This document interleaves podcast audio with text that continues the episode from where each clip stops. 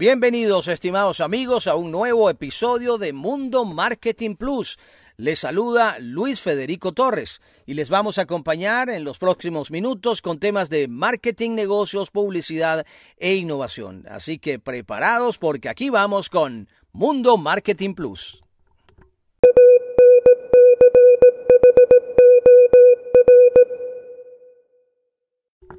Comenzamos amigos con la campanada del día de hoy. Campanada, aquí vamos con Amazon, que estima contratar más de 100.000 empleados en los Estados Unidos.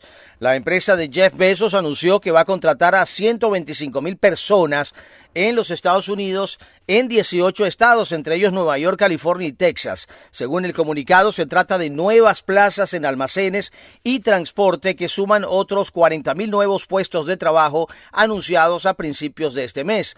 Las plazas ya están disponibles y los nuevos empleos a tiempo completo van acompañados de beneficios que incluyen seguro médico con diversas prestaciones, más una contribución de 50% al plan de jubilación y hasta 20 semanas de licencia parental remunerada. Amazon recuerda que abrió este año más de 250 almacenes, centros de clasificación y de entrega y abrirá más de 100 nuevos locales solamente este mes. La empresa ha contratado a más de 450 mil personas en los Estados Unidos desde que comenzó la pandemia.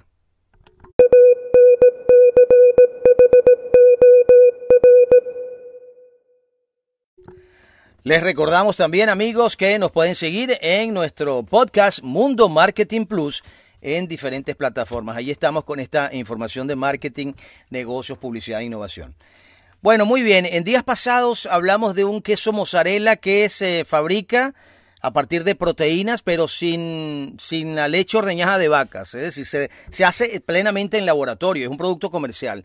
Luego al día siguiente hablamos de otro producto que se desarrolla de la misma manera en laboratorio para productos eh, eh, del mar, para pescados, pescado que se fabrica con carne de pescado a partir de, estas proteínas y se reproduce en laboratorio.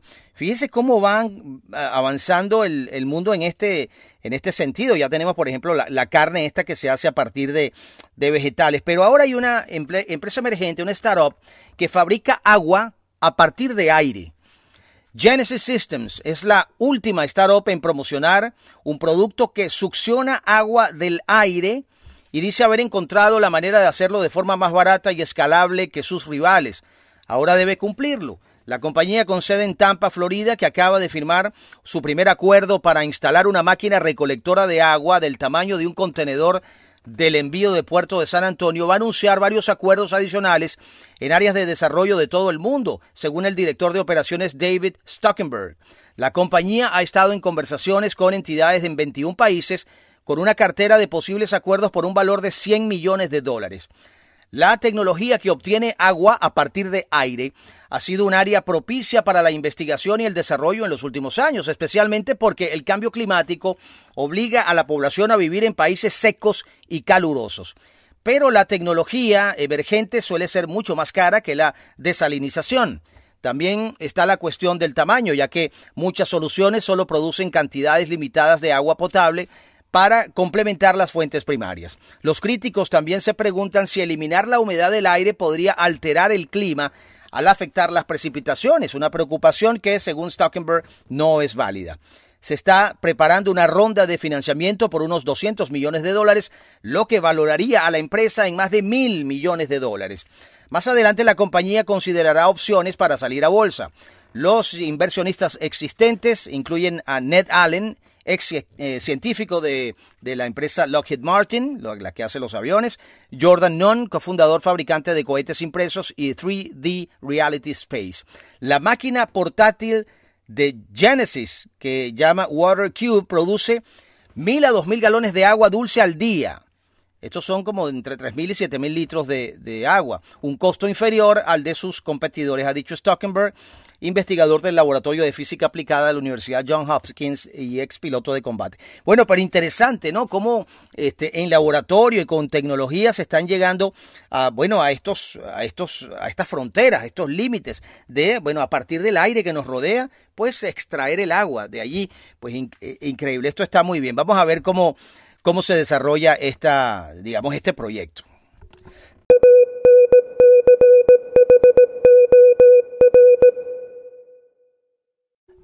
Walmart y Ford van a entregar pedidos a domicilio, y esto usted dirá, bueno, ¿qué tiene esto de raro? No es nada eh, poco común. Bueno, lo, lo, importante aquí, lo medular, es que será en vehículos autónomos, vehículos sin conductor, esto en los Estados Unidos. Ford y Walmart han concretado una alianza junto con la startup Argo Artificial Intelligence, de aquí en adelante la nombraremos como Argo AI, para expandir su programa de vehículos autónomos en los Estados Unidos. Las empresas comenzarían pruebas que utilizan vehículos Forescape equipados con la tecnología de Argo AI para realizar entregas de pedidos a clientes en ciudades de Miami, Austin, en Texas y Washington, D.C. Explicaron que dicha colaboración va a permitir repartir los productos con mayor velocidad y facilidad, al tiempo que continuará allanando el camino para la entrega autónoma, ha dicho Tom Ward, quien es vicepresidente senior de la entrega de la última milla de Walmart Estados Unidos en un comunicado. Esta nueva colaboración es el primer servicio multiciudad con vehículos autónomos para Walmart. Brian Zaleski, fundador y director ejecutivo de Argo AI, dijo que centrarse en tres ciudades mostrará el potencial de los servicios de entrega de vehículos autónomos a escala. Inicialmente las empresas desplegarán una pequeña flota en cada una de las redes de las ciudades con el plan de expandirse con el tiempo, según el portavoz de la empresa Argo AI, una empresa emergente, una startup respaldada por Ford. Hace unos años Ford y Walmart eh, operaron un programa piloto con vehículos autónomos. La cadena de supermercados también cuenta con pilotos de reparto autónomos como Gatic y Cruise, una firma respaldada por General Motors. Así que bueno, esto avanza de manera indetenible y ahora una fusión entre dos gigantes para hacer entregas de pedidos, pero con vehículos autónomos.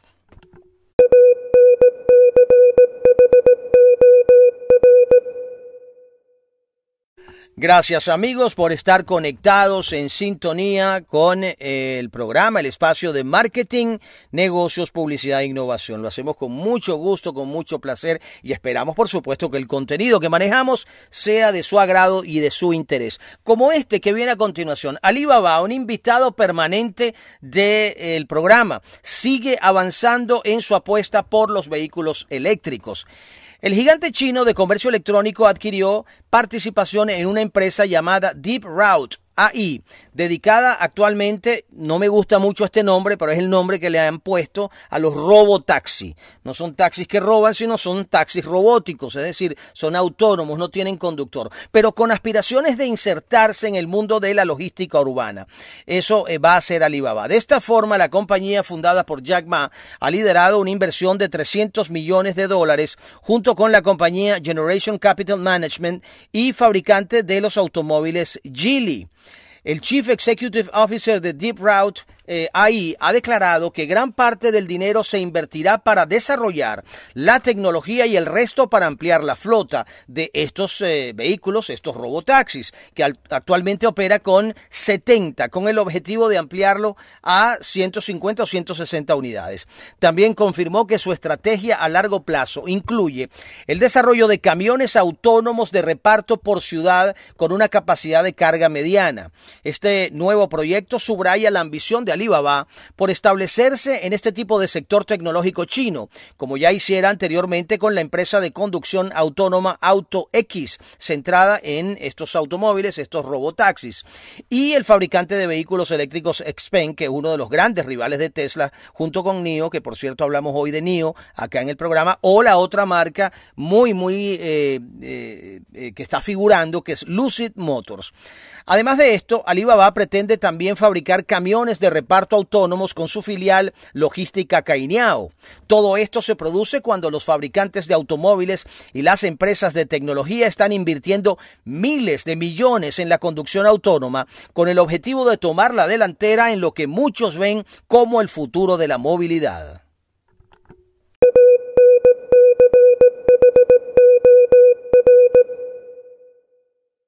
Bueno, vamos con una información que tiene que ver con innovación en el marketing, porque parece que una de las grandes eh, mm, preocupaciones de la marca Heinz es eh, el aprovechamiento total del producto que viene en la presentación, lo que llamamos sachet, que son las bolsitas esas de, ketchup que a veces nos dan, no sé si todavía las dan acá en, en Venezuela, pero bueno, eran muy, muy usadas estas bolsitas. En otros países no solamente es el ketchup, también la mayonesa, también la, la, mm, la, mostaza.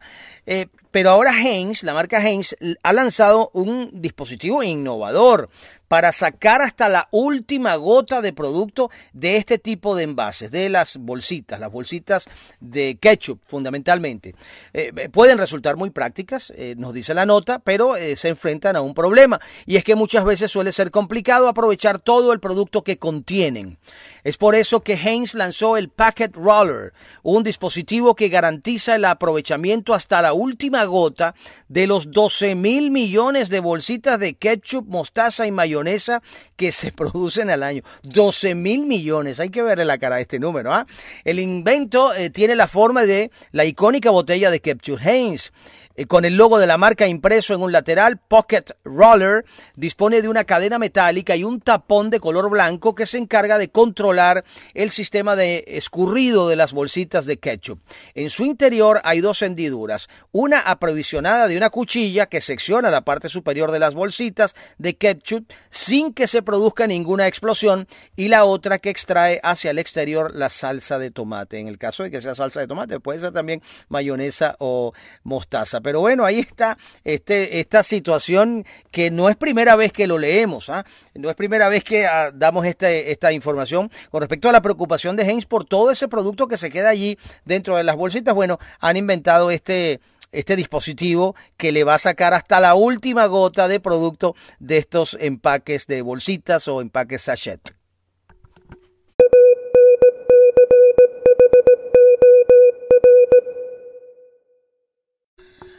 Bien, con la pandemia hemos visto muchísimas, muchísimas cosas en el campo laboral, en el campo de los estudios, por supuesto, en el campo de la salud, eh, diferentes situaciones, algunas detectadas en el momento inicial, eh, otras que van eh, generándose en la medida que avanza la pandemia y hay algunas que pues hay que mirar por el espejo retrovisor y que han generado consecuencias. Fíjese esto, esta nota que tenemos a continuación. Un resort austríaco encubrió el brote de COVID-19 para salvar la temporada, para salvar el negocio. Un tribunal de Viena dictaminó que un brote masivo de COVID-19 en la estación de esquí de Ischl fue descubierto y luego minimizado por los funcionarios austríacos para salvar la lucrativa temporada de primavera del año pasado.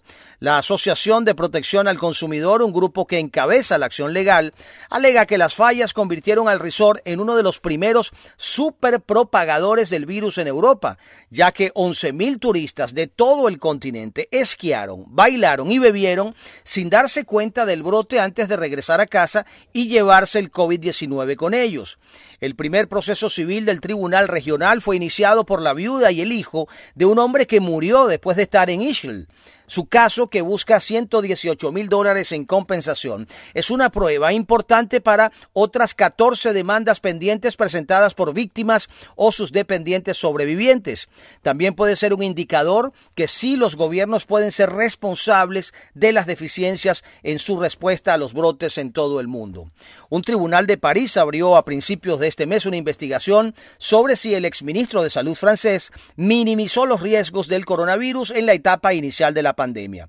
El proceso judicial sigue a un informe de un panel de expertos austríacos en octubre pasado que llegó a la conclusión de que las autoridades nacionales deberían haber cerrado la estación, conocida como la Ibiza de los Alpes, cuatro días antes de lo que eh, hicieron en marzo del 2020, porque los riesgos de la propagación eran más que evidentes. El posterior mal manejo de una evacuación provocó un caos que pudo haber acelerado la propagación del virus, han dicho. Así que, bueno, tenemos este caso eh, muy, muy impactante en, en Austria con respecto a este resort que, a sabiendas de que estaba el virus allí, pues dijeron, vamos a quedarnos callados, vamos a pasarlo por debajo de la mesa, vamos a salvar la temporada, vamos a ganar nuestro dinero, pero bueno, eh, no hay nada oculto bajo el sol y ahora están en este grueso problema.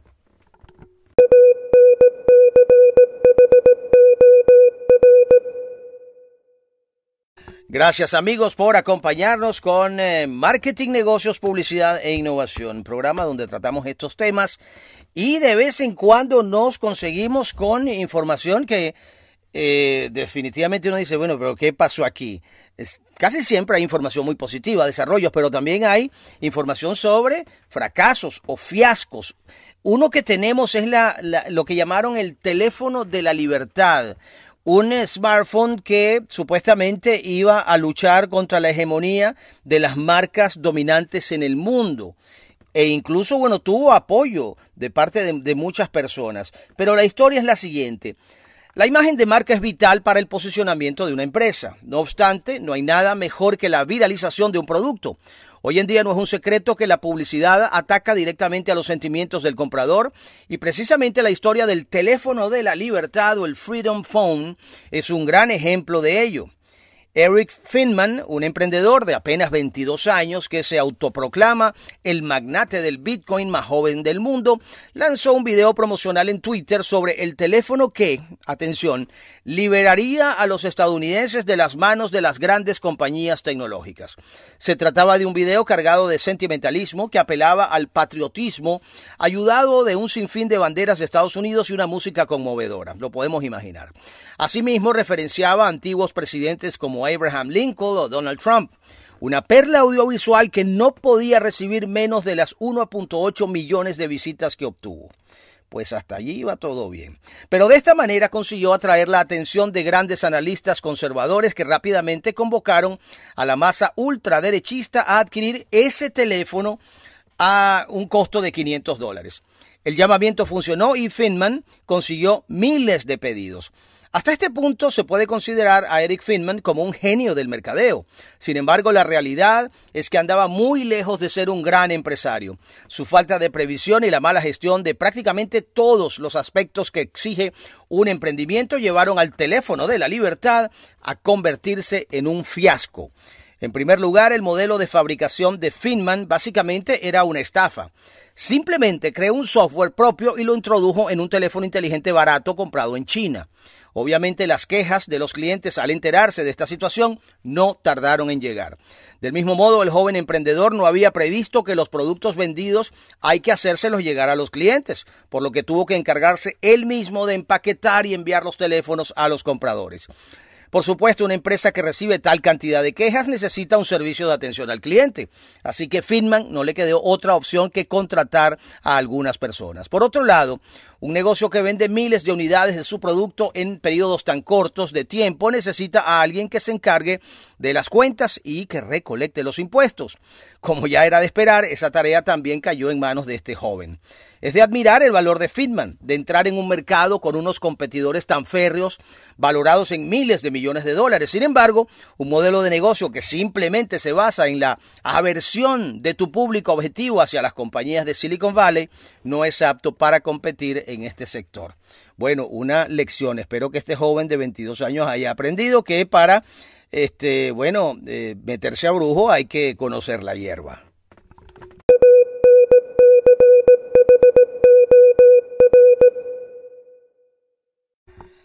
Avanzamos, amigos, con marketing, negocios, publicidad e innovación. Bueno, muchas gracias ah, por los eh, mensajes que hemos recibido el día de hoy a través de, sobre todo Twitter, arroba Luis Federico, nuestra cuenta en Twitter, arroba Luis Federico. En Instagram estamos también con arroba Luis Federico Torres. Bueno, Burger King está dando pasos importantes hacia lo que eh, son los eh, ingredientes naturales en sus productos y ha prohibido más de 100 ingredientes artificiales en su menú. Eh, Burger King sigue la senda de posicionarse en un restaurante de comida rápida sostenible. La marca lleva eliminando ingredientes artificiales de su menú desde el año 2015, una tendencia que ha decidido continuar para ofrecer una comida más real, haciendo referencia al movimiento de Real Fooding. Ahora la firma puede decir que ha prohibido 120 ingredientes artificiales no esenciales de sus productos, este cambio anunciado recientemente ha sido progresivo. Ya en abril de este año, la compañía aseguró que la carne, los lácteos e incluso los huevos de origen vegetal han ido ganando terreno durante la pandemia, a medida que los consumidores se inclinaban por dietas más saludables y ecológicas. En 2020 las ventas totales de este tipo de productos en Estados Unidos aumentaron hasta los 7 mil millones de dólares, un 27% más que en el año 19. Eso es uno de los datos que ofrece un nuevo informe de Good Food Institute junto a Plant Based Food Association. En concreto, la carne vegetal acumuló 1.400 millones de dólares. Hicimos pruebas e investigaciones con los eh, diferentes clientes para asegurarnos de que cualquier cambio en nuestros ingredientes no alterara el perfil de sabor de la comida. Eso lo dice Eli Dotti, quien es eh, un ejecutivo de la empresa. Es difícil eliminar los conservantes, especialmente algunos ingredientes que los tienen, como los pepinillos o como la mayonesa. Como parte de este anuncio de la eliminación, Burger King ha introducido tres comidas Keep It Real, manténlo real, Keep It Real. Cada una de ellas está inspirada en las tres estrellas que protagonizan la campaña.